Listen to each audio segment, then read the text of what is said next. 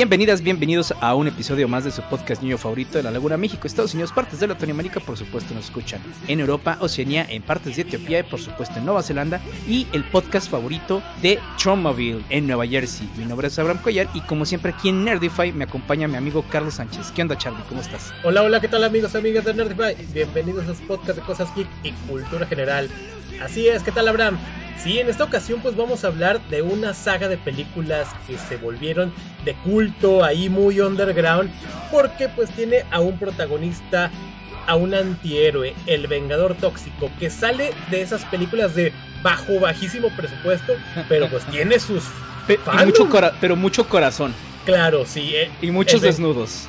Sí, y escenas incómodas a todo lo que da. Sí, oye, es que eh, de hecho, normal, íbamos a hablar del Vengador Tóxico en nuestro especial de cine de serie B, pero como por ejemplo, igual que pasó con la de los tomates asesinos, pues decidimos mejor hablar y darle un solo, pues, este capítulo, porque aparte son cuatro películas. Eh, no, no, les diría que cuatro películas muy buenas, de hecho Carlos estaba diciendo, güey, están culeras, pero culeras bien. Y luego que las empiezo a ver, de, ah, ya sé a qué te referías, güey. sí, es la verdad. No es que sean. Son malas, pero divertidas. Eso sí, carecen de una trama no, no, no, no, no, es que no, no hay lógica aquí, güey. Sí, no hay lógica, son cosas que pasan, casi, casi. sí, así de que, oye, ¿por qué, por qué pasó? ¿Por qué pasé? ¿Por qué no? Claro, y sí. Así de esas. Y sí, y es que pues para esta saga nos vamos a remontar a lo que vendría siendo el año de 1984, cuando pues sale la idea de que de esas productoras sale esta que se llama Troma, que es experta en crear películas de bajísimo presupuesto, que nace desde 1974 gracias a lo que es Lloyd Kaufman y Michael Hertz. Es Kaufman lo conocen como el rey de la basura por, los tipos de películas que hace y sobre todo que estas tenían éxito en los eh, videoclubs así de barrio, eh, así de que los la gente iba y rentaba películas así como que, ah, la portada está chida. Ya si te gustaba, pues era suerte. Y si estaba interesante, pues qué bien. Pero pues aquí utilizaban todos los recursos que, que, tenían a su disposición. Películas de menos de 500 mil dólares. Y El Vengador Tóxico no es la excepción. Sí, mira, y la neta se nota. Aunque creo que supieron utilizar bien el presupuesto de cierta manera. Porque hay cosas que no se ven tan baratas. O que cuando, o sea, por ejemplo, cuando vemos desechos tóxicos, luego, luego se nota que es agua con otras cosas, ¿no? Este, nada más con ciertas cosas, pero siento que supieron utilizar su presupuesto lo suficiente como para darnos ciertas escenas cómicas, este, que no se viera tan, como, bueno, no diría la palabra chafa, pero más bien no que no se viera tan barato. Tan correcto. Sí, por, sí, tiene buenos efectos prácticos, sobre todo cuando se está transformando este el personaje, este Melvin, al Vengador, está así, se ven así como que, wow, los efectos así en la piel y todo eso, cómo le pululan este, llagas y todo eso, dices, wow, ahí sí, ahí se fue todo el presupuesto. Sí, ahora una de las cosas también eh, graciosas, no, no es igual como por ejemplo en otras eh, de comedia donde los créditos son graciosos, sino que acá empieza Em, el intro de la primera película diciéndonos, no, eh, Nueva York, la ciudad más contaminante del mundo y bla, bla, bla, bla, bla, bla. Y luego, pero bueno, todos esos hechos se van a Nueva Jersey. Y es cuando, o sea, la película, no diría que se tarda, que no se tarda en empezar, porque sí se toma un poquito su tiempo, nada más como para darnos el contexto de quién era el Vengador Tóxico antes de convertirse. Y que al final de cuentas también vemos villanos bastante subiditos de tono y algo así como de, aquí en la vida real, una de dos.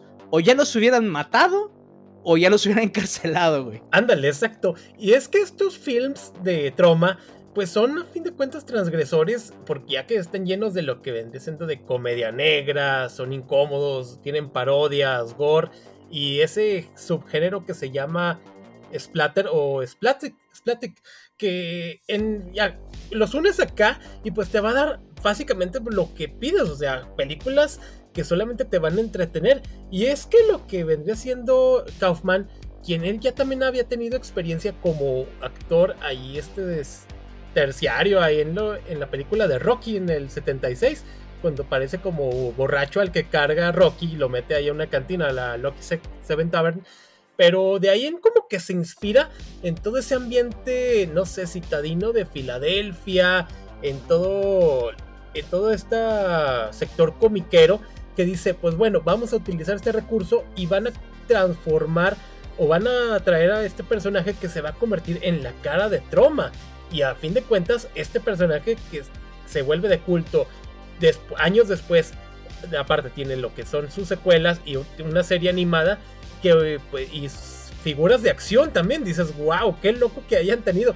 Y actualmente que tiene un remake que después ya hablaremos cuando ya salga en plataformas. Pero pues sí, este Vengador Tóxico que a fin de cuentas yo creo que es de esos anteriores que mucha gente no conoce, pero vale la pena por estarle un vistazo porque te das cuenta de que ha inspirado a otros actores, a directores y que son fans. Ahorita los mencionamos para irnos más en contexto con ellos y dices, wow, o sea, esta saga sí realmente inspira a mucha gente. Aunque yo no sé si diría héroe o villano o antihéroe. Porque al final de cuentas, o sea, sí todo lo que ustedes ven dices, pues esto no lo hace un héroe, ¿no? Pero la gente aquí lo considera, o sea, terminando la película y en las, y en las secuelas, lo consideran un héroe, güey. O sea, por, por lo que hace. No importa si se madre a alguien que no lo merece o, se equivoca y mata a alguien, la gente lo sigue considerando un héroe. Cuando, pues obviamente, ya si lo vemos con, digamos, con estos lentes un poquito más eh, realistas, entre comillas, pues si no lo es. Sí, claro. Y sobre todo también que la película pues está llena de clichés, de estereotipos, de, detalles que pueden resultar así incómodos para ciertos sectores, pero acá los explotan de buena manera. Sí, porque o sea, los utilizan de adrede, güey. Sí, exacto, o sea, no tienen empacho en de que, ok, los requerimos porque así se requiere nuestra trama a donde va la película. Y que, pues bueno, acá pues también tienes a personajes que resultan incómodos como son los bullies, que son bullies muy pesados, que atropellan niños, atropellan gente. O sea, es de que no, 10 puntos y junto con las novias de, oh sí, claro que lo atropellas, de, ok. o sea, es que es lo que me da risa, güey, como que esa eh, over the top tanto que dicen, no, somos malos, pero no solamente somos los, los chicos malos del, gimnasio, somos chicos malos en realidad porque atropellamos gente. Y luego desde, no, tengo ganas de atropellar gente, me lo pide el cuerpo desde, ay, o sea, es demasiado exagerado, güey, pero la utilizan precisamente para que te dé risa. Sí, claro, y, sobre todo también lo que es las, toda la ciudad de Tromaville, que apenas tiene 15 mil personas de habitantes, y es una ciudad contaminada, está llena de corrupción, crimen a todo lo que da para ser un lugar tan pequeño. Como pues sí está exageradísimo. No sé, se me figuran los, Manhattan o algo así. Como Gómez. Haz de cuenta. Entonces, pues tiene que llegar un, entre comillas, héroe a acabar con todo esto. Y acá, pues lo que el protagonista, quien vendría siendo Melvin, vendría siendo el flacucho este, que trabaja como intendente ahí en el gimnasio, donde también... No sé si tiene cierto enfermedad mental, güey. Da a entender que sí. Sí, porque... Porque si así no es una persona, por más que la hagas, ¿cómo te diré? Eh, muy exagerada. Es como de, este güey tiene, tiene pedos. Ajá, sí. Que carece de algo. Y se nota. Y entonces la gente se aprovecha de él. Y estos bullies, quien a fin de cuentas le hacen una de las bromas más pesadas que puede haber, que lo engañan a una de las chicas acá súper guapas, que le, lo, da a entender que lo está seduciendo y ven y ponte este leotardo rosa con tutú, y entonces se lo lleva, te espero en este cuarto oscuro. Y ahí va el güey, confiado, creyendo de que se la ligó. Y sorpresa, se está besando. caliente. Se está besando con una oveja disfrazada de mujer, la oveja. Dices, ok, no era necesario vestir a la oveja de mujer, pero todo se encienden las luces y ya están todos los del gimnasio riéndose de este cuate. Eso sí se me hizo mucha mamada, porque entiendo a los malos, güey, ¿no? Ajá. Pero es así como de, ah, cabrón, todo o sea, pues yo si hubiera sido el vengador tóxico los hubiera dejado morir, güey. Exacto. Exacto. Así que pues este cuate se termina de quebrar mentalmente y hace lo que cualquier persona razonable haría. Se arroja por una ventana y para su mala suerte se había Casualmente. un camión con residuos tóxicos y cae dentro de un bote. Así que empieza a quemarse y literalmente a quemarse porque se prende fuego el güey. Pero deja tú, o sea, la gente se sigue riendo de este cuate. Bueno, algunos sí es como que lo ven con cara de que, ay, pobrecito, pero otros así como que, ah, jajaja, está sufriendo. Y así bien cosas bien exageradas, pero. Eh, y que sí resultan incómodos para un sector de la gente. porque sí, este, las escenas, pues para eso son. Sí, no, es. Y aparte te digo, el tema de aquí es que él, digo, sabes que a final de cuentas va a tener cierta venganza, ¿no? Pero no es como que lo que empuja la película. Les decimos, no hay trama como tal, pues el cuate nada más va eh, matando villanos, entre comillas. Lo que me da risa es que tiene como un superpoder que le dice que cuando algo malo está pasando, él siente cositas así en el cuerpo. Entonces ya se va con su trapeador porque esa es su arma principal. y, em, empieza a madrar villanos. Y después se enamora a una chava que es ciega. Obviamente la chava pues acá se ve eh, muy escultural y todo. Y pues ella dice, ah, tú estás guapo. Pues obviamente no lo ve y nada más lo palpa. Y se vuelve su novia. Pero en el Inter pues obviamente está vengándose de todos los... Eh, estos eh, que le hicieron la broma. Va incluso... Hay un vendedor de cocaína dentro del gimnasio. Y ese vendedor de cocaína también está coludido, no solamente, obviamente, con el crimen organizado, pero con las autoridades. Entonces, pues acá él casi casi está tratando de limpiar todo el, toda la ciudad. Sí, el alcalde corrupto de Tromaville. Y él se vuelve el antagonista ya que, pues bueno, del Vengador que empieza ahora sí que a vengar y, eh, y, se vuelve, la opinión popular está a favor de él, hasta que resulta que mm, agarra a la dueña de una lavandería, una así enanita, y la mete a, una de las secadoras y la mata, y así que toda la gente empieza, oh, mató a una inocente, y resulta que no, la señora sí, sí, este, creo que trataba con blancas, y esto, la información cuando llegan las autoridades, el alcalde dice, no, eso no lo saquen a la luz, hay que hacerlo ver como villano y así lo podremos matar. Pero la gente... Hasta mandar a la Guardia Nacional, que no sé por qué va, güey, pero mandar a la Guardia Nacional. Claro, sí, este, este cuate se había refugiado ya con su nueva novia, con esta Sara, y que cuando toda la gente, no, no, no lo maten, si nos si lo van a matar tienen que pasar por nosotros, así como la gente protegiéndolo.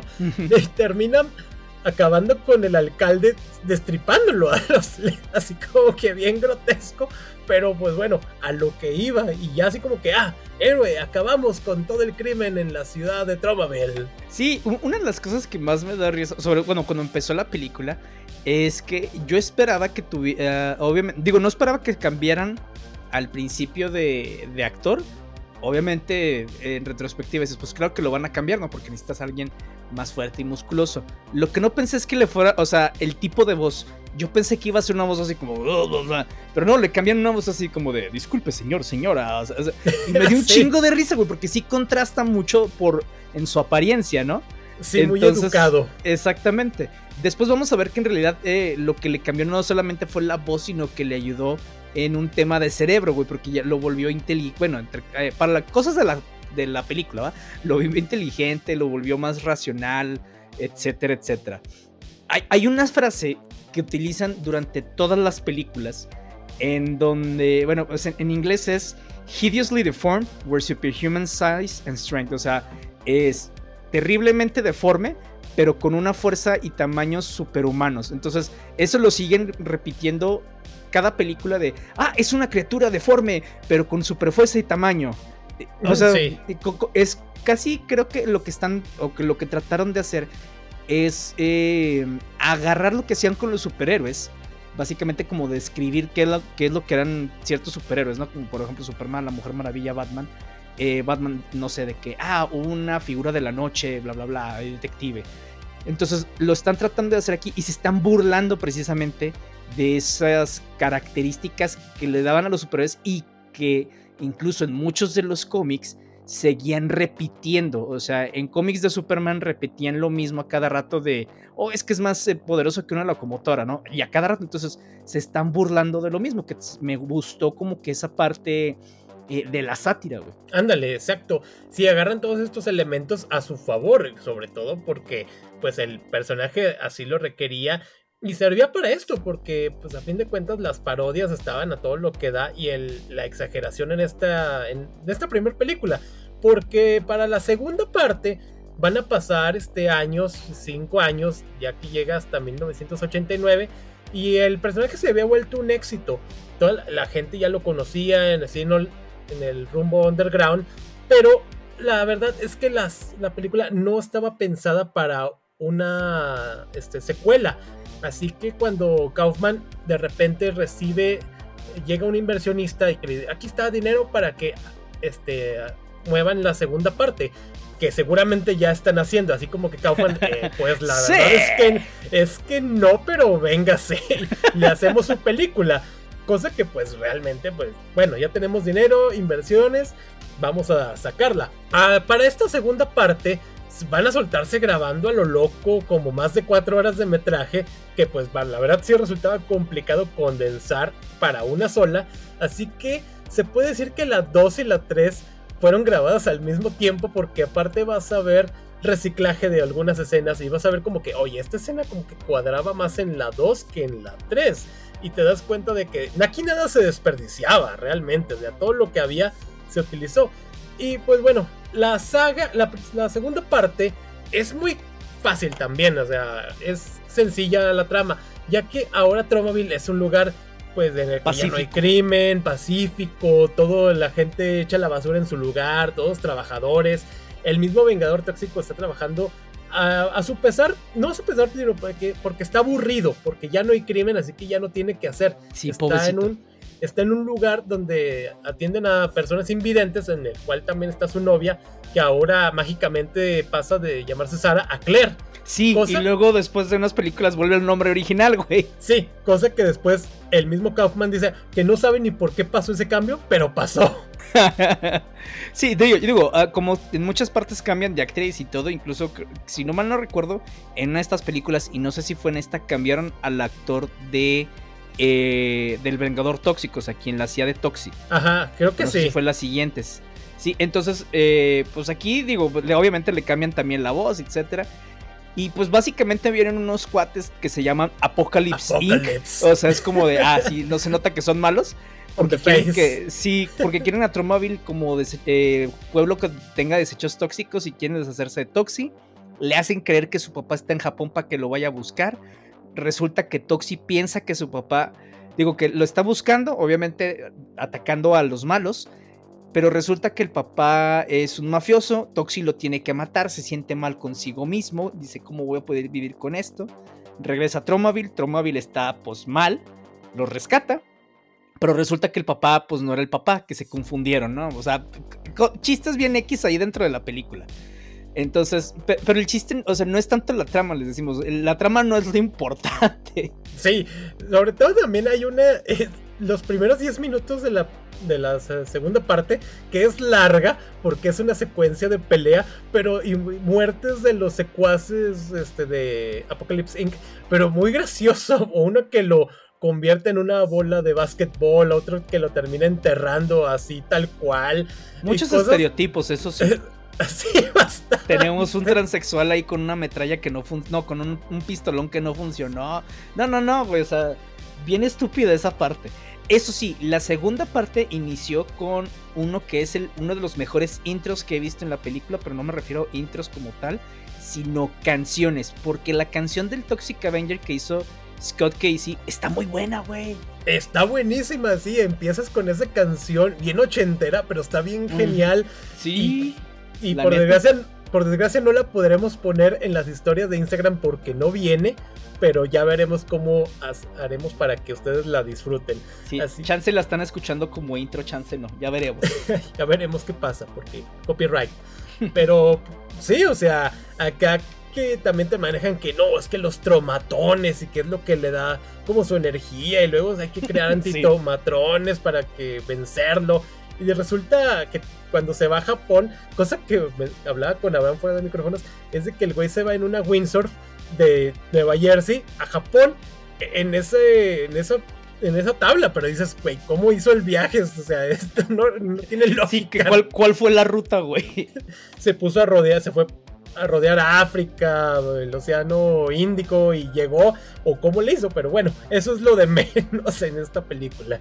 Sí, aquí no hay lógica, güey. Sí, no. Y menos en las siguientes, cabrón. Hay una parte, sobre todo en la 4, que digo, ok, digo, se veía venir, pero aún así digo, no tiene lógica, güey. Sí, claro, porque pues en la 3 agarran también de nueva cuenta, es que es reciclaje del reciclaje, porque acá agarran de que otra vez la ciudad está en paz y, este, y todo eso, pero resulta que el Vengador Tóxico y su novia Claire, pues ella, ella está también como que frustrada porque reciben ayuda por de invalidez, porque como sé, ella está ciega, pero ella también está frustrada porque yo quiero trabajar y todo eso, así que Toxi empieza a trabajar porque reciben una carta en el cual de un doctor que les, les dice, ok, la, yo puedo operar a ella y que vuelva a ver, pero la operación es cara, así que pues Toxi empieza a fregarle, empieza con su primera chamba y, y ya este, pero resulta que no, pero hasta que los de Apocalypse Inc.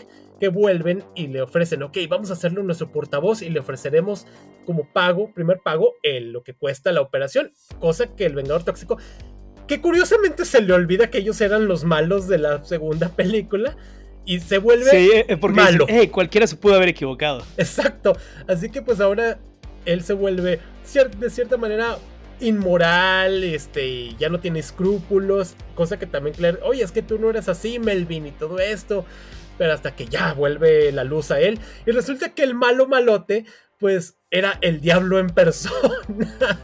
Ahora, eh, lo que me da risa es que, bueno, después este Toxi pierde sus poderes, se vuelve Melvin y de hecho, pues aquí es en donde vemos que eso no solamente le dio poderes, sino que hizo ciertas cosas con su inteligencia.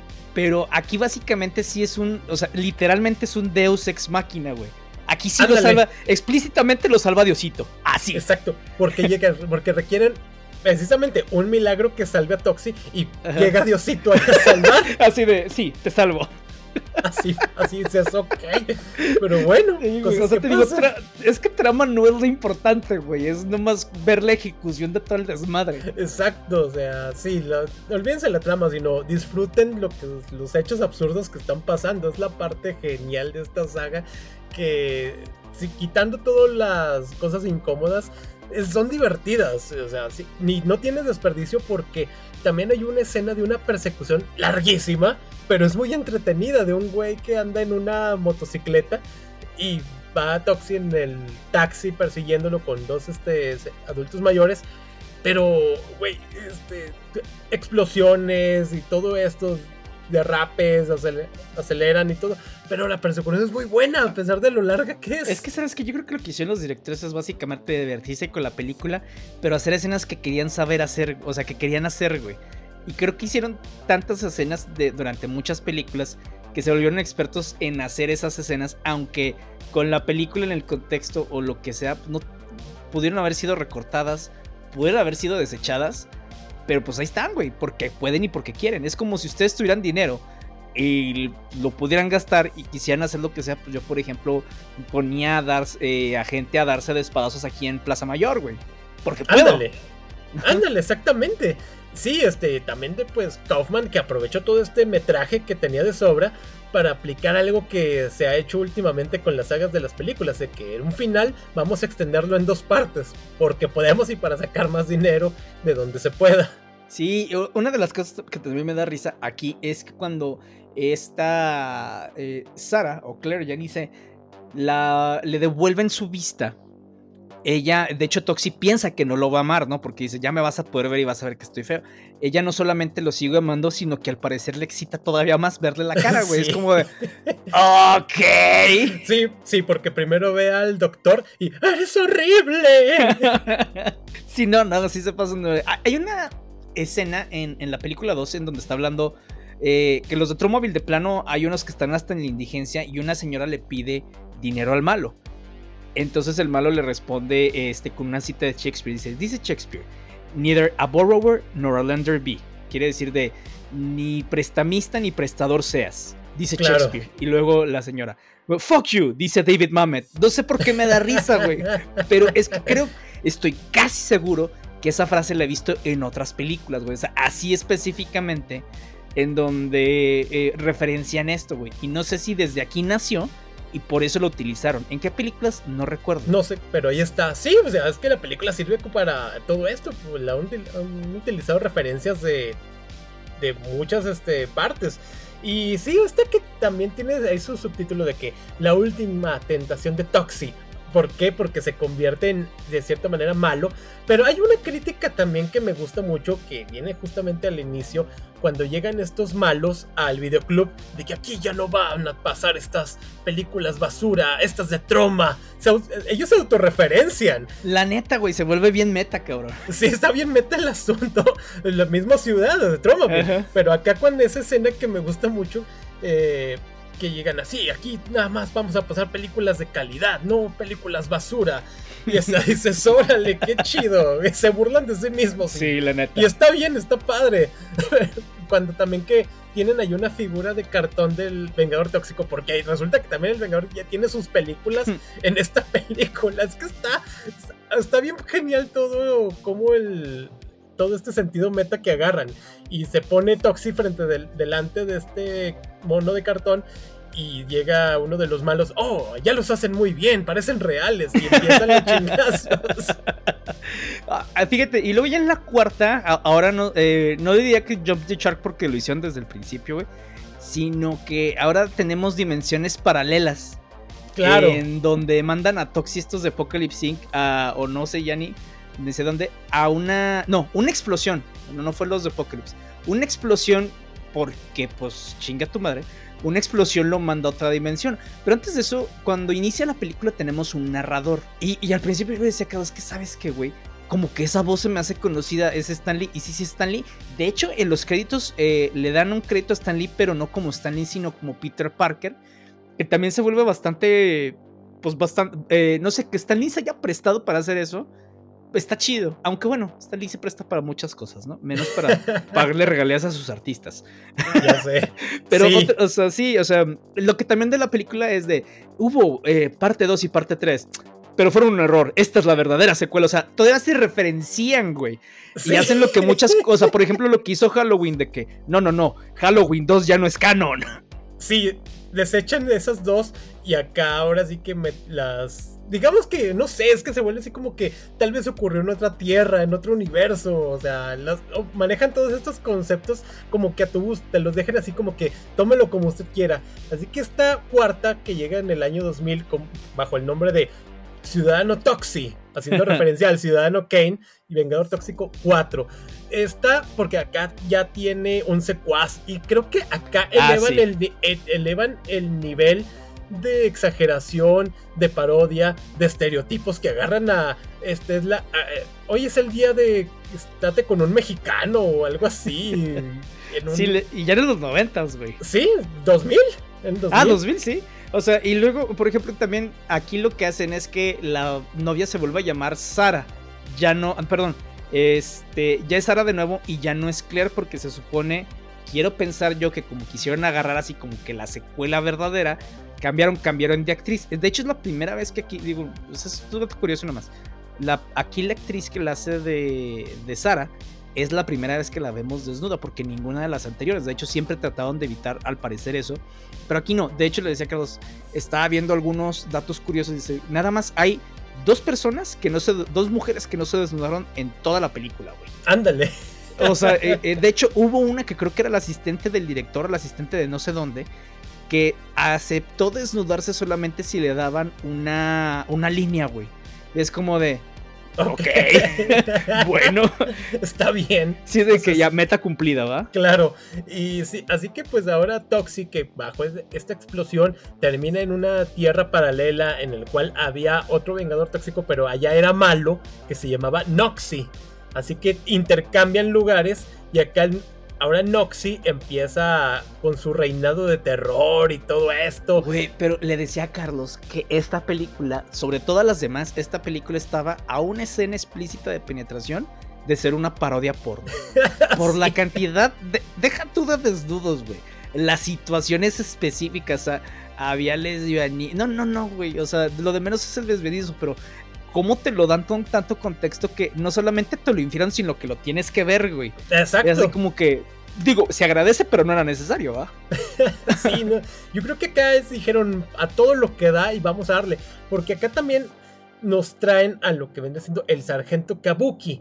Que, ¿Quién es el sargento Kabuki? Pues bueno, él cuando fueron a Japón, que allá también el viaje sirvió para hacer negocios eh, y dijeron, ok, hagamos una película con japoneses en la cual, pero va a ser tipo más family friendly con este personaje, el sargento Kabuki. Y pues bueno, acá traen de nueva cuenta al personaje, pero acá digamos que lo pervierten porque lo vuelven alcohólico, lo vuelven como quiere violar a una mujer, o sea, es un superhéroe, pero incómodo. Y entre otros que ahí aparecen también. Así que pues bueno, acá en este también salen, van a una escuela con gente con retraso mental y hay un uno que, que ahí anda. La mafia de los pañales. Ah, la mafia de los pañales, güey. ¿Qué pido con eso? y, luego, y luego es que sacan todo este desmadre porque la mafia de los pañales toma de como rehén la escuela, traen una bomba. de hecho, ese sí me hace muy estúpido porque Noxy llega con su con su secuaz, Larlas, a tratar de salvar la escuela. Después Toxi se va porque quiere embarazar a su novia. Y cuando regresa ya mataron al otro. Y luego eh, trata de impedir que estalle una bomba. Medio lo impide, pero eso lo manda a otra dimensión porque pues chinga tu madre, lo manda a otra dimensión. Pero, o sea, y, lo, y, si embaraza a, esta Sara. De hecho, Sara está embarazada, pero obviamente, nomás que en la película que pudieron haber pasado cuatro días, cinco días, una semana. Exacto, sí. Y, ya esta ya está casi dando luz. Sí. ¿No? Y, dices, bueno, pues cosas tóxicas, está bueno. Aceleran el proceso. Y resulta que también Nox hizo de las suyas con, con Sara y están peleando unos gemelos ahí dentro del ¡Los fetos, güey! Sí, los fetos. no, güey, eso cuando lo estaba dije, ¿qué ver? Porque de, de repente, como que volteé por hacer otras cosas regreso a ver y hay fetos peleando. Y yo, a la verga, ¿qué hora, cabrón? ¿En qué momento pasó eso? Sí, o sea, ahora también me dio risa porque cuando Noxy em, empieza con, con Sara, así como que en silbársele, de hecho, Noxy lleva a otra, eh, a otra chava. Y la otra chava empieza a besarse a Sara y Sara piensa que es eh, Noxy. Eh, digo, Toxi, perdón. Entonces Sara se volvió baby curiosa porque, oh, ahora tienes vagina, ah, ahora tienes senos. Y se dejan ir, te digo, o sea, están muy explícitas las escenas que dije, pues no es tan necesario ver todo, pero se agradece, ¿no? Total, cuando Toxi eh, se la saca, digo Noxi, perdón, no Toxi, se la ah, saca, la, otra, la otra sale corriendo y luego es, es, uno de los dildos más extraños que he visto, güey. Ah, sí, eso está muy raro. Y de hecho Noxy está a punto de penetrar a Toxi en una escena muy rara, incómoda, que... Bueno, si la ven, se van a divertir y yo creo que van a fruncir el ceño de que, ¿qué es esta porquería? Y de hecho, cuando, cuando Toxi está en la otra dimensión, que obviamente los malos son buenos y los buenos son malos, eh, que se topa con, con Sara, eh, que eh, creo que allá sí era Claire, no sé. Allá es sorda, creo. Sí, allá es sorda, entonces, lo que, no sé, dice, ah, es que acá es ciega, entonces aquí es sorda, ¿no? Y dices, pues es X.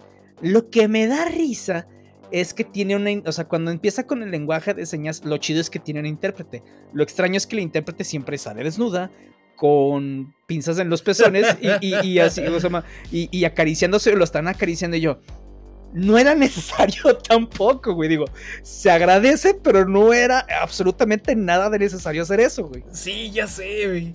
Y ya casi al último, cuando ya que dan a luz, da luz esta Sara, que sale uno, ah, es, uno de los hijos del sargento Kabuki porque sale con la cara del sargento Kabuki así pintada y que dices, ¿qué pasó aquí? Ah, es que pasó, así como que, Sí, porque si nos muestran una escena donde el sargento Kabuki Man que estaba todo, todo ebrio, llega a la casa de Toxi, no me acuerdo ni para qué, ve a Sara ahí de que, oh, está amarrada, oh, la voy a rescatar y no sé por qué trae el pito afuera, pero se acuesta y se duerme ahí y pues al parecer le embaraza, ¿no? Eh, lo que digo, eh, sabía que esto iba, cuando lo vi y que de repente salió el niño, dije, ah, pues a huevo, le embarazó porque, pues no sé por qué le embarazó, güey. Este, me imaginé que iba a pasar. Lo que no sé es por qué diablos. Eh, entiendo que el hijo de Toxi nazca rápido por las toxinas del sargento Kabukiman. La neta es que no tengo ni la menor idea. Aparte, tenemos otros superiores que se supone que la alcaldía agarró para combatir a, a quien entonces pensaba que era Toxi, que era malo un, eh, un vaquero que es una vaca, eh, pero lo que lanza es leche de sus ubres, güey. No me acuerdo cómo se llama otra chava que trae un dildo y que nomás está con el dildo encima de ella y se acaba, o sea, un vibrador. Otro, un delfín, que ese fue el que más me dio risa. Y un güey que se llama Master Vader, que nomás se la pasa masturbándose y ese es su poder, güey. Es su poder, o sea, Porque, pues, y son los buenos. Porque sí. Ándale. y, encabezados con el sargento Kabuki. Así que pues tienes a un grupo de bienhechores muy incómodos. Pero no, sí, la película se vuelve eh, una secuela oficial en la cual elevan, ahora sí, le dan un, un upgrade que dices, ok, está perfecto, le echaron toda la carne al asador de lo incomodez. Y ellos sabían que era ridículo, porque incluso lo chido, aquí sale también Lemmy de Motorhead. En, algunas escenas en donde él está reaccionando, incluso en una de sus reacciones les dice, o sea, se queda así como que, güey, ¿qué pedo con esto, cabrón? O sea, no sé si fue reacción genuina o le dijeron que la hiciera, pero si fue genuina, güey, no lo culpo. así, así como que, que ¿dónde madres es? ¿A qué chingos me invitaron, güey? Ya sé, Ni las drogas me hacen esto. Bastante. Y nos vamos a ir unos añitos atrás porque en lo que es el año de 1991 aunque usted no lo crea, la serie tuvo, bueno, la película tuvo una serie animada de solo tres episodios, pero la tuvo. Horribles, güey. Horribles, cabrón. Le dice a Carlos, es que estaba, de hecho, la, primera y la cuarta la pueden ver en Tubi, eh, ahí en esta plataforma que es gratuita. La primera eh, o en inglés o con subtítulos en español, pero bueno, no se las recomiendo con los subtítulos en español porque como pueden salir, como pueden no salir. La cuarta nada más está en inglés. Pero ahí sale esta serie y dije, ah, chis, ¿cómo que hay una que se llama Toxic Crusaders? Se me hizo extraño, la empecé a ver, está horrible la película, güey. Digo, la, caricatura, horrible, cabrón. No, es que, digo, no podías pedir mucho. Si agarran todo lo que son las, de la, digamos, el lore del, del este, Vengador Tóxico y lo vuelven un poquito más friendly. Pero realmente sí está muy malita. Sí, no, no, no, güey. O sea, Acá, por ejemplo, el Vendragón Tóxico está em, ridículo, pero lo tratan de hacer así. Acá en la serie se nota que trataban de darle cierta ridiculez, pero manteniendo ciertos estándares, güey. Y es, es lo que no funciona. O sea, ah, hay, cosas que dices, o sea, porque por ejemplo, hay, eh, en, la, serie animada hay un, hay uno de los malos cuando le parece, ay, es que si haces esto, pues va a pasar, eh, dice, no, eh, vamos a tirar los desechos tóxicos. Oye, pero ¿qué tal si los tiras ahí y sale una persona así así y que de repente se va a convertir en una persona, en un monstruo terriblemente grotesco, pero con una super fuerza y, y altura? O sea, así como de tratando de ser ridículo, pero premonizando, obviamente pasa. Y dices, ah, ya ves, te lo dije. Entonces, como que trata de ser gracioso, pero es de, güey, no hay manera de que sepas eso. Y si lo hubieran hecho en la película, porque la película se vuelve ridícula. Digo, la serie animada tratan de hacerlo, pues, un poquito, pues, coherente, güey. Que no es el fuerte de la franquicia, güey. La franquicia no pues es coherente, güey. No. así que te sales de la lógica que ellos manejan. Eh, ándale, exactamente, sí. Así que pues bueno, no le pidan mucho a la serie animada, preferentemente no la vean o veanla nomás por... Por morbo. Nomás por, por cultura, nada más. Y hablando de cultura, también lo que es este Lloyd Kaufman, pues que para sorpresa, tiene un libro en el cual está, sirve, te das cuenta de, te habla de toda la historia de tanto de Troma, del Vengador Tóxico, y que tiene la participación en el libro de James Gunn, este libro que sale en 1998, porque James Gunn, quien, pues él como guionista debutó en la película de, de Troma, que se llama Tromeo y Julieta. Entonces, pues, esta sí se vuelve, digamos que su primer proyecto en el cual, pues, este Kaufman le da la oportunidad. Así que, pues, tienen una buena relación y el, nombre del título es Todo lo que aprendí de cine lo sé por el Vengador Tóxico. sí, que, ay, güey. Por ejemplo, de Lloyd Kaufman entiendo. De James Gunn es. Sí, ahí sí me empezó a dar, le digo que sí me empezó a dar un poquito dependiente. Porque me estaba acordando que mucho antes incluso de Guardianes de la Galaxia, James Gunn había hecho, eh, había participado en una película donde son varios cortos de diferentes directores que se llama Proyecto 43, si mal no recuerdo, que es una de las peores películas que van a ver en su vida. Está entretenida, a mi parecer, pero para lo que es, güey. ¿No? Son diferentes cortos distintos que están ridículos. Y entiendo cómo pasas de, las películas de trauma a eso. Lo que no entiendo es cómo pasas a ser Guardianes de la Galaxia. Y mucho menos la 3, que fue la que más me gustó. Y ahora sí, cuando voy a empezar a hacer todo lo demás, digo, ay, güey, o sea, sí me gusta lo ridículo. Pero depende del contexto, güey. Y, y espero, y creo que sí, que James Gunn lo va a entender. Claro. Espero, güey. Sí, sí, pues también James Gunn tiene una breve participación en la cuarta película, en uno de los papeles ahí rápido. No me acuerdo en cuál, pero sale. Y es que también lo que lo de la productora Troma, pues tanto directores y actores reconocidos son fans de estas películas. Dentro de los nombres destacados este, están el mismo Kevin Smith, Quentin Tarantino, Peter Jackson, Guillermo del Toro, y en otras que han participado lo que es Samuel L. Jackson, Eli Roth, el mismo Lemmy de Motorhead que ya lo mencionamos, el actor porno Ron Jeremy, y también está Marisa Tomei, la tía May, que sale en la 1 no aparecen los créditos, pero sale. Sí que, por ejemplo, de los artistas lo entiendo porque muchos artistas, ya vimos en episodios pasados a George Clooney que se de los tomates asesinos, pues agarras casi cualquier papel que se te ponga encima, ¿no? Pues pues parte de lo que estás haciendo. Pero de los directores es cuando empiezas a decir, ah, ya entiendo muchas cosas. Hay cosas que ya tienen lógica ahora sí. Esperemos que James Gunn no se inspire tanto para el universo de DC, salvo lo que, lo que es nada más. Entonces, pues vean la, de, la del inspector tóxico, ándale, la del vengador tóxico. La pueden encontrar, eh, les digo, en Tubi la 1 y la 4. Hay otras que pueden encontrar en YouTube y otras que pues pueden encontrar en ciertas páginas de no muy buena procedencia, ¿verdad? Porque, sí, pues, ahí encuéntrenlas. sí, y, bueno, en las noticias, de hecho, hace poquito, eh, Alan Moore tuvo una entrevista reciente con Screen Rant hablando pues sobremente sobre su obra, sobre muchas cosas, y Alan Moore dijo que pues el sueño de los superhéroes le hacía un sueño fascista, ¿no? Que mucha gente y que los superhéroes son como para este ideal fascista de controlar las cosas. Entonces, y puede tener cierta lógica, depende de ciertos superhéroes, pero después sale Grant Morrison, Grant Morrison, otro escritor de cómics, mi escritor favorito de cómics, este, y Grant Morrison y Alan Moore tienen un pedo pero pedo ideológico bien cabrón. No es Alan Moore con Frank Miller. Bueno, Alan Moore trae pedo con todos, ¿va? Pero más casado con, con Grant Morrison. Claro. En donde los dos son ingleses, los dos salieron de la misma camada de escritores ingleses que empezaron a escribir eh, cómics para Estados Unidos, para las grandes editoriales. Los dos tienen eh, algunas similitudes en su carrera y a los dos se les considera este pues buenos escritores, ¿no? Íconos en, en, lo que hay. Obviamente Alan Moore llegó mucho antes que, que Grant Morrison y pues tiene Watchmen, tiene otros, pero Grant Morrison tiene también eh, eh, su run de X-Men, su run de Batman, otros cómics muy buenos y tienen, eh, y los dos se consideran magos, ¿no? sí. pero Grant Morrison tiene otra forma de ver los superhéroes y, los dos tienen un pique. Durante años jamás se han visto, yo creo que la cara así en entrevistas, vaya, pero sí traen pique porque hacen declaraciones y se van respondiendo. Entonces, y hacen indirectas y se responden. Eh, al parecer ya había acabado esto hace algunos años. Pero les encanta revivirlo. No, si es uno es el otro. Sobre todo a Grant Morrison sí le encanta revivir el, desmadre.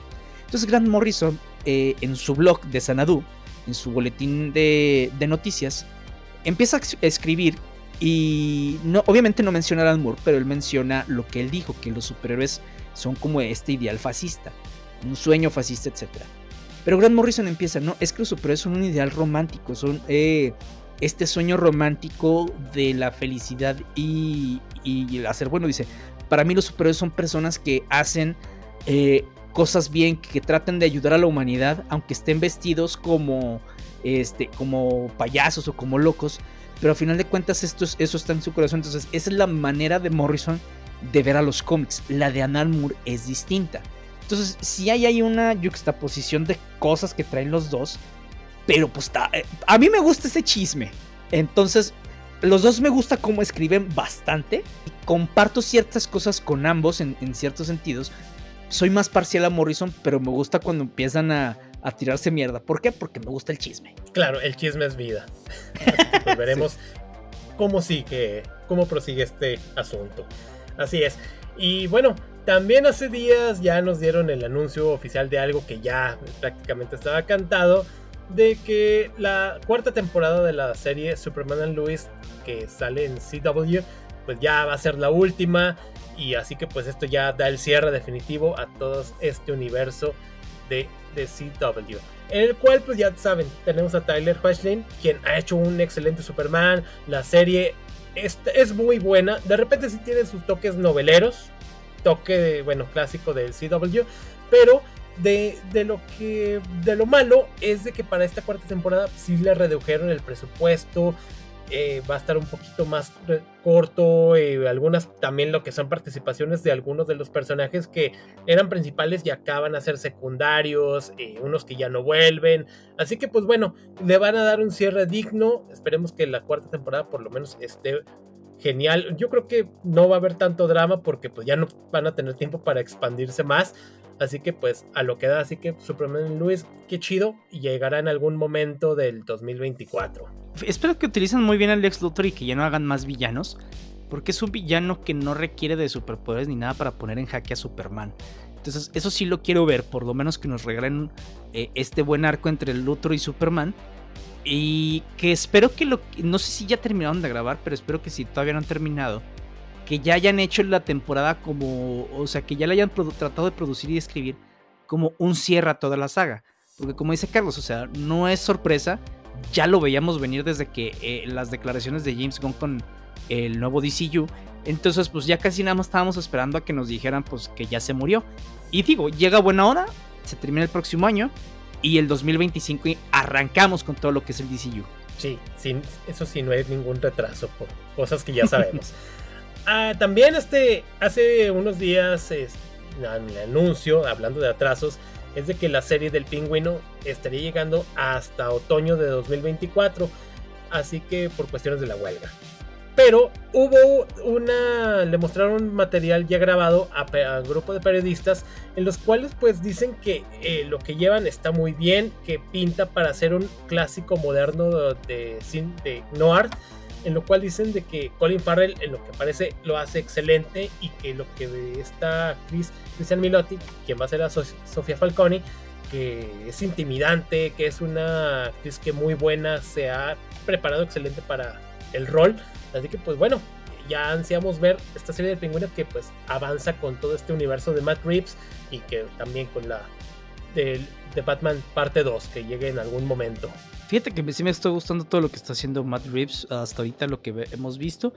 Me da ilusión que la gente que ha visto eh, avances de esto le haya gustado bastante. Entonces sí, eh, creo que si algo no hemos visto de Ciudad Gótica más allá de las películas de The Dark Knight, es el crimen organizado, güey. O sea, sí tuvimos esta trilogía, en, sobre todo en la primera, parte de la segunda, en donde vimos que el crimen organizado era parte de lo que estaba desangrando a Ciudad Gótica. Pero siento que a partir de Batman creo que le dan todavía un empuje mucho mayor a todo esto, güey. Y, que está dentro... O sea, ay, ¿cómo te.? No sé, siento que lo hace de manera diferente. No diría que mejor, pero sí diferente. Y, y creo que un poquito más profunda que la trilogía de Christopher Nolan al crimen organizado de Ciudad Gótica que durante muchos años fue con lo que batalló Batman. De hecho, obviando obviamente a los eh, supervillanos como el Guasón, como Mr. Freeze y todo, muchas de las broncas de Batman son con el crimen organizado.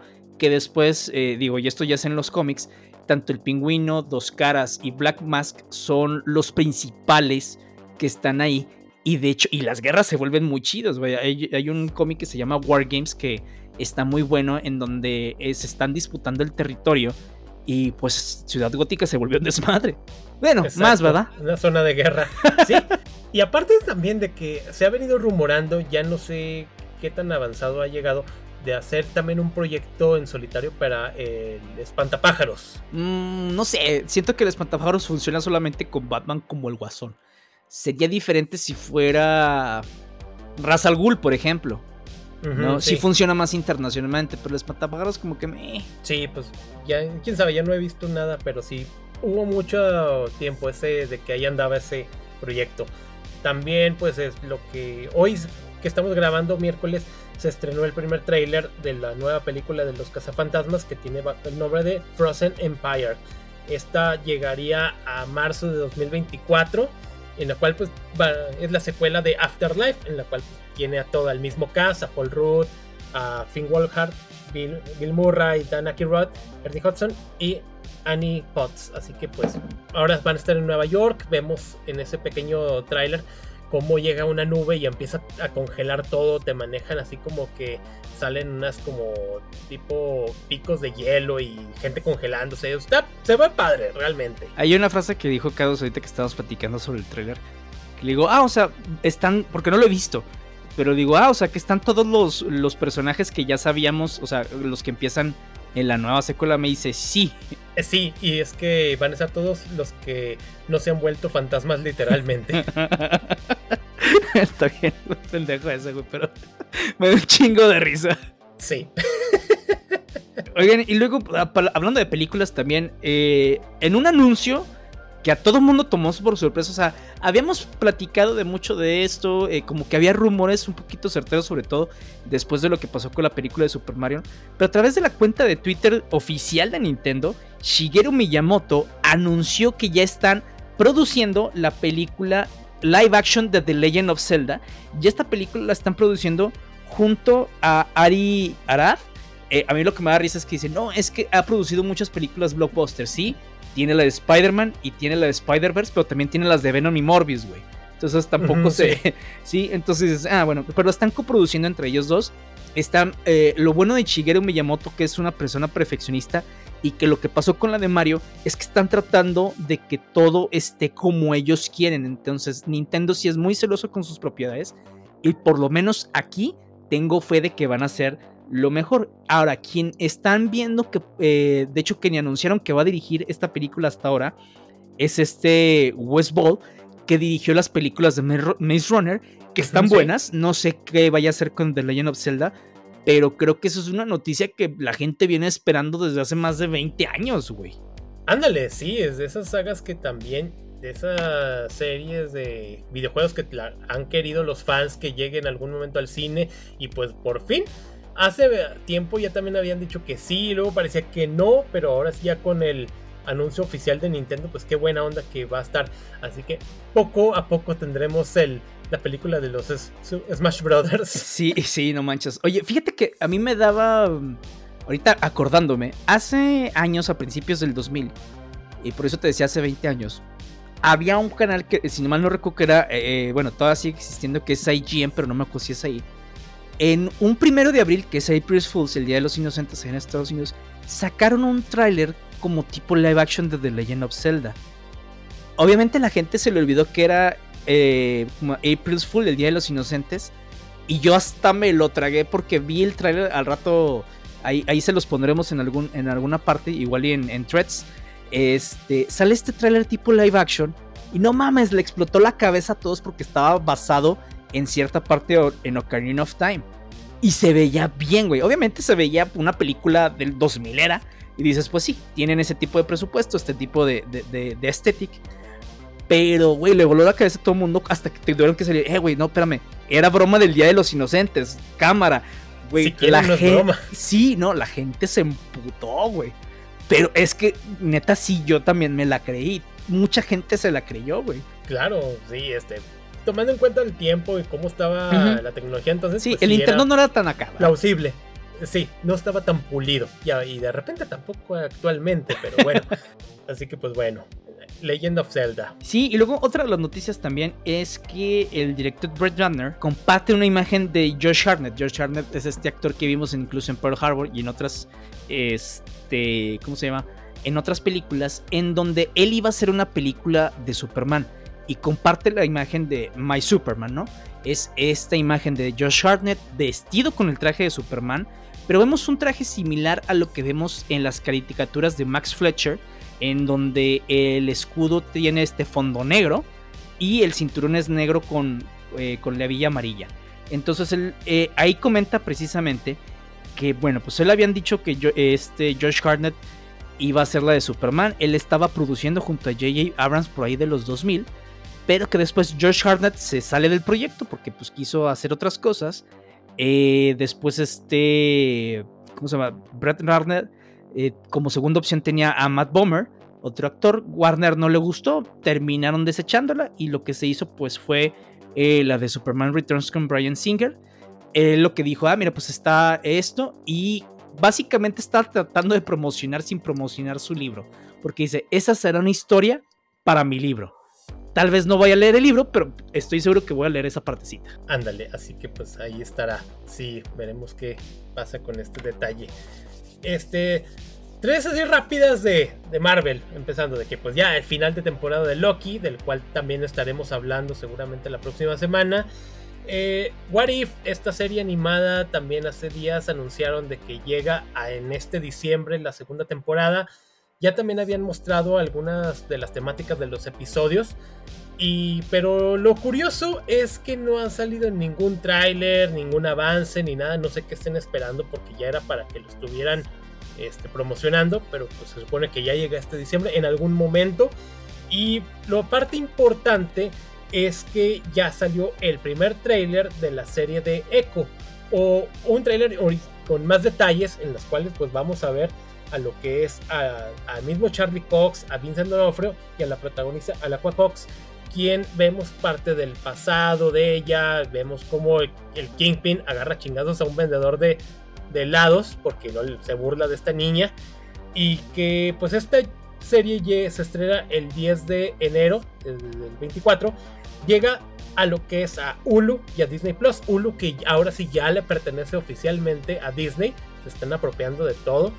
Y la parte interesante es que esta serie va con el sello de más 18, de que ahora sí para adultos, porque se ha abierto una nueva este, sello de Marvel que se llama Spotlight, en el cual pues se maneja que van a, van a traer a personajes de ahora sí como que de la calle, con historias más personales, no tan ligadas al MCU. Algo similar a lo que se había visto en, las series de Marvel Netflix, pero ahora sí con un, enfoque un poquito más diferente. En vez de recontratar a la casa productora, pero pinche Disney. Sí, quieren todo ellos. Y también el anuncio de que ya, bueno, la de Blade que llega para 2025, de la cual ya hablamos poquito la semana pasada de que sí iba, no iba, pero oficialmente que llega hasta entonces. Este Deadline anunció de que también va bajo el sello de este Marvel Spotlight y que también pues es clasificación R. Híjole, va a competir contra la de Superman, güey, a ver cómo le va. Sí, vamos a ver qué, qué ocurre al respecto, pero sí que bueno que ya se estén animando a tener pues proyectos con ya para maduros, Sí, ya, les hacía falta, güey. O sea, si bien Marvel, eh, yo no digo que no pudo haber sido desde un inicio también como eh, family friendly. Marvel sí tiene muchos superhéroes que sin problemas pueden ser clasificación R. Y que. Y entiendo la, parte de la estrategia, güey. Pero también siento que pudieron haber diversificado desde antes. Para no tener las broncas que están teniendo ahorita. Exacto. Ya ahorita que se las están viendo negras, ahora sí. Y pues bueno, ahora sí podemos decir que ya existe el Snyderverso. Porque Zack Snyder, a un portal de noticias, en una entrevista, confirmó que las películas de Army of the Dead y la de Rebel Moon, que se estrena el 22 de diciembre, comparten el mismo universo. Así, cosa que sorprendió y a unos como que les incomodó que estos dos proyectos pues tengan cierta relación porque la de Rebel Moon, que se dice que es un guion desechado de Star Wars, que tenían una idea allí, y ahora pues llega con bajo, el, bajo Netflix, y que va a tener un estreno en poquitos, muy poquitos cines en Estados Unidos antes de que llegue, se estrene en Netflix, así que pues vamos a ver qué ocurre con esto, porque sí son cosas medio extrañas, medio curiosas. Ahora sí que, pues ahora sí tienen su Snyder verso. Sí, mira, no, no puedo Em, criticar antes de verla. Sí lo que he visto, el tráiler de, Rebel Moon me llama la atención, o sea, como proyecto independiente, como creación nueva y original, sí me llama mucho la atención. Eh, se ve bastante, de hecho discutimos aquí un poquito el trailer. Eh, en estos rumores que sí se me hacen, creo que hasta cierto punto ciertos, donde es un guion desechado de Star Wars. Eh, hasta verla no sé, pero qué bien que está haciendo lo suyo propio y no con Star Wars. Pobrecito Star Wars le metieron tanta mano, güey. Este, que el único que la está salvando es este John Favreau y, se me olvida es este otro productor, güey. De Filoni, ¿no? Entonces, pues sí, bueno, e, en parte qué bien, güey, ¿no? Porque ya tuvimos lo que trató de hacer este, se me va el nombre, este Ryan, Ryan Johnson. Este, y dices, entiendo lo que quisiste hacer, pero lo ejecutaste de la verga, güey. Exacto. Entonces sí, eh, eh, pues no. Entonces sí quiero verla. Lo decía yo a Carlos que a mí sí se me hace muy innecesario este tema de, eh, de conectar los universos porque pues no tendrían mucho que ver. Más allá de, sí, está la moda, están conectados de cierta manera porque pues chinga tu madre. Es como de, ay, güey, era innecesario. O sea, ese universo por sí solo te digo, lo que he visto se me hace bastante interesante. Que también, fíjate que se me ha olvidado en, dentro de muchas noticias que hace unas semanas, eh, había una compañía que estaba desarrollando un juego de mesa este, para Rebel Moon y se lo estaban diseñando para Netflix. Netflix tuvo broncas ahí, total, cuando les entregaron todas las cosas, Netflix dijo, no, es que, ¿sabes qué? Se fueron de contrato por lo que hicieron aquí y ya no les vamos a pagar. Y ahorita los están demandando. Y de hecho creo que lo que habían hecho ellos, este, dice, aquí no estamos culpando a Zack Snyder ni a nadie. O sea, ellos, güeyes, no tienen nada que ver. Los que tienen que ver son la gente de Netflix, específicamente por el tema de los pagos. Porque dicen que de lo que hicieron, veto a saber si está bueno el juego o no. Que de lo que hicieron del juego, pues trae mucho lore, güey. Entonces que casi casi se crearon todo el lore de Rebel Moon, pues para que la gente después de ver la película pueden eh, adentrarse un poquito más a este mundo.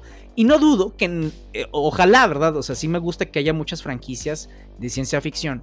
Que ojalá esta franquicia se expanda como lo hizo en su momento Star Wars, que empiezan a ver novelas gráficas, que empieza a ver novelas, eh, libros, etcétera, que se me hace interesante para expandir mucho mundo. Claro, así que pues veremos cuando ya salga el estreno de Rebel Moon, qué tan buena esté. Creo que va a estar dividido en dos partes, hasta donde tengo entendido. Y pues bueno, qué bien que pues ahora sí que nuevas propiedades y que se abra pues más universos para disfrutar. Así es, eso ha sido todo de nuestra parte. Esperemos que les haya gustado el capítulo. No se olviden que nos pueden seguir en nuestras redes sociales, Facebook, Instagram, Threads, TikTok, que sacamos episodio todos los viernes. Y recuerden... Y puedes decirle a la escoria de tus amigos que las cosas en esta ciudad van a cambiar.